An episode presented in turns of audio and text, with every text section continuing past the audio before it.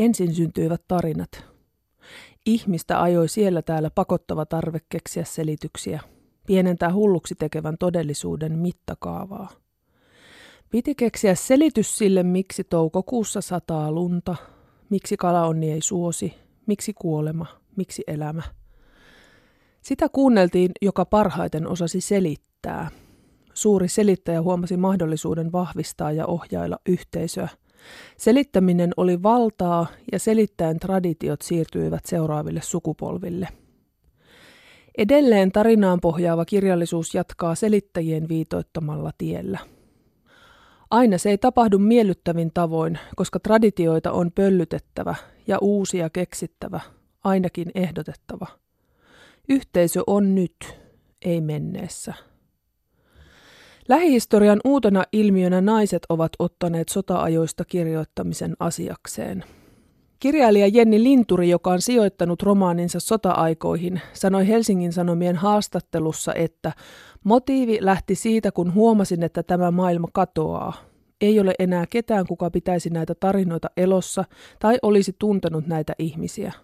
Hän on selittämisen alkulähteillä. Sukupolvelta toiselle välittyvä muisti on 80-100 vuotta pitkä. Se on lyhyt. Ehkä siinä syy taiteessa ilmenevälle uusinnolle juuri sota-aikoihin. Huhtikuussa näistäkin asioista keskusteltiin nykyaikatapahtumassa ylioppilasteatterissa. Historian tutkija Tuomas Tepora sanoi, että sukupolvelta toiselle välittyvän muistin lyhyyden vuoksi sodista tulee kohta kulttuurisia pisteitä, resursseja, joista voi koodata suomalaisuutta. Jos on kutsumus taidetta sota-ajoista tehdä, olisi tämä hyvä muistaa. Nyt on mahdollisuus vaikuttaa suomalaisuuteen. Tehdään menneisyydestä monimuotoisempi, rehellisempi, kerrotaan kaikki. Koska kuten aina on silloinkin ollut kaikkea, ja me tiedämme siitä vain pienen siivun. Linturin romaanissakin sodassa vammautuneelle miehelle tehdään lobotomia. Ei näitä näkökulmia siihen aikaan liikaa ole. Jos katsoo maamme juhlavuoden juhlaohjelmistoa, vaikuttaa sota olevan ainoa suuri ja karvas sankaritarina, joka identiteettiämme kasassa näinä hämmentävinä aikoinakin koossa pitelee kuin itse laupias taivas. Mutta hei hetkinen, olisiko hyvinvointivaltiosta suureksi kansalliseksi tarinaksi? Mutta kun siitä puuttuvat uhrit ja uhraaminen, sitä on nyperretty aivan epädramaattisissa ympyröissä siellä täällä ja moderni nationalismi tarvitsee uhreja. Teporan mukaan sotien muistaminen voi olla hyvä asia, koska niin kauan uusia uhreja ei tarvita. Tämä on ihmeellisen optimistinen valoisa ajatus, johon minun valitettavasti on vaikea uskoa, koska vaikka kaikki ikäluokassani ovat peruskoulun käyneitä, ei tieto ole poistanut rasismia, fasismia eikä aggressiivista äärinationalismia.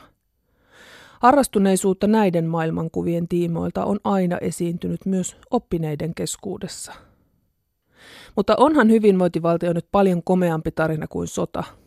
Sen vuoksi, että sitä ei ollut pakko tehdä, toisin kuin sota oli pakkosotia – ja alkaa hyvinvointivaltion tarinassa olla kohtalokkuuttakin, sillä jo siinä vilahtaa uhri ja ison kansanosan uhraus.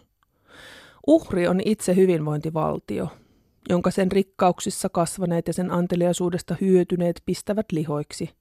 Siinä hyökätään samalla vanhempien että lasten kimppuun. Jos tämä ei ole antiikin raamojen veroinen tarina, niin ei sitten mikään.